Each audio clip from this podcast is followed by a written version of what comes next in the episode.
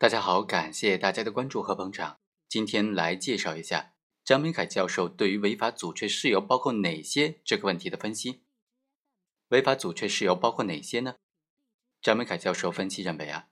违法性阻却事由，它既包括刑法明文规定的事由，也应当包括法律规定之外的超法规的事由。具体怎么理解呢？怎么说呢？我们来看看张明凯教授的分析。构成要件只是一种类型化的规定，它所规定的行为类型虽然通常具有实质违法性，但是也有例外。另外一方面呢，正当化事由的数量是非常多的，而且来自于各种不同的法领域。但是刑法对于违法阻却事由的规定却是极为有限的。比如说，在我国，我国刑法当中对于违法阻却事由仅仅规定了两个：正当防卫。和紧急避险，有的行为虽然符合犯罪的构成要件，却是又不具备法定的违法阻却事由的，在这种场合就需要判断行为是否属于实质的违法阻却事由，所以啊，就需要有一个判断行为是否存在违法阻却事由的基准，一个标准的问题。德国的刑法学者就指出，无论如何。在实质的违法性被定义成侵害社会的行为，并且对于阻却违法发展出目的手段相当原则或者利多于害的原则等等调节公式出来之后啊，人们才可能开始对无数被立法者所忽视或者没有解决的违法性问题，通过体系处理来寻求解决方案，例如。不管刑法或者其他法律是否有明文规定，我们都不能够仅仅以客观要素的增多或者减少来肯定或者否定犯罪的成立。但是，我们却可以，而且应当通过法意来衡量，判断符合分则条文所规定的构成要件的行为是否阻却违法。所以啊，在阶层论当中，违法阻却事由是开放的，而不是封闭的。只要通过法益衡量，可以排除实质的违法性，就可以承认违法阻却事由。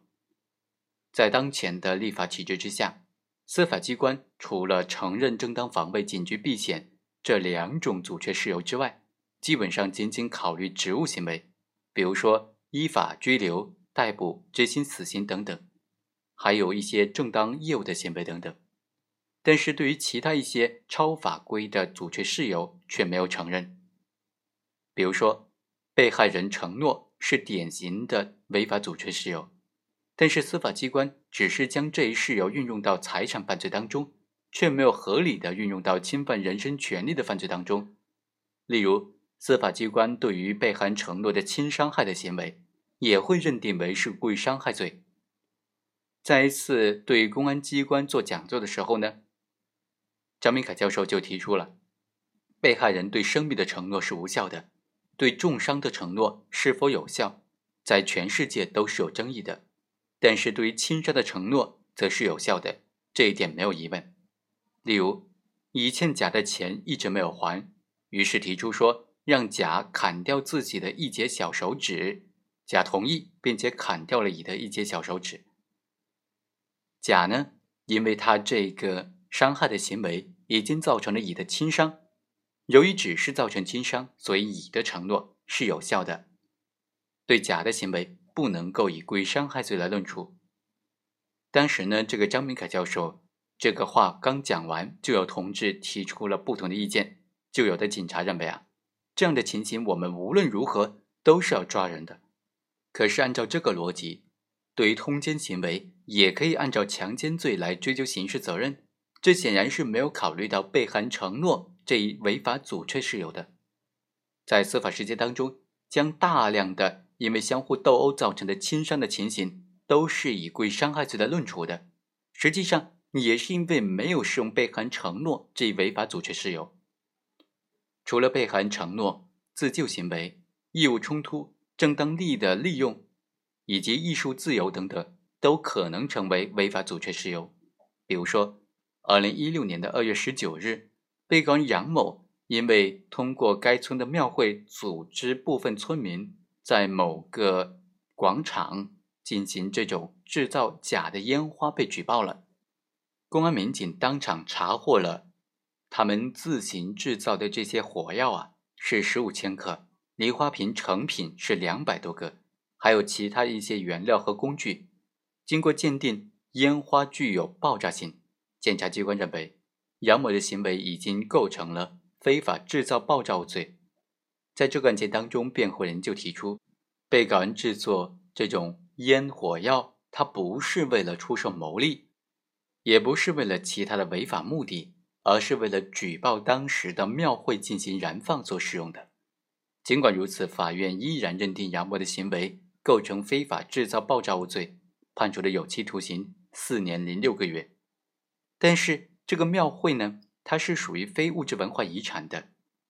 而且相关的遗产保护中心的负责人就表示，非物质文化遗产项目有它的历史传承性，有约定成俗的传统文化的表现形式，这些表现形式呢，在一定范围之内发挥着促进社会安定团结的这种凝聚人心的作用。对于这个庙会的认定呢，考虑到火药制作有一定的危险性，但是火药制作只是作为整个民俗活动的一个小的组成部分而已。这个项目在当地的民俗作用是主要价值所在，所以它所属类别是民俗类，而不是传统技艺类。而且呢，这个项目之所以能够一直传承至今，在确保安全方面也有一定的自控和防范措施。既然如此，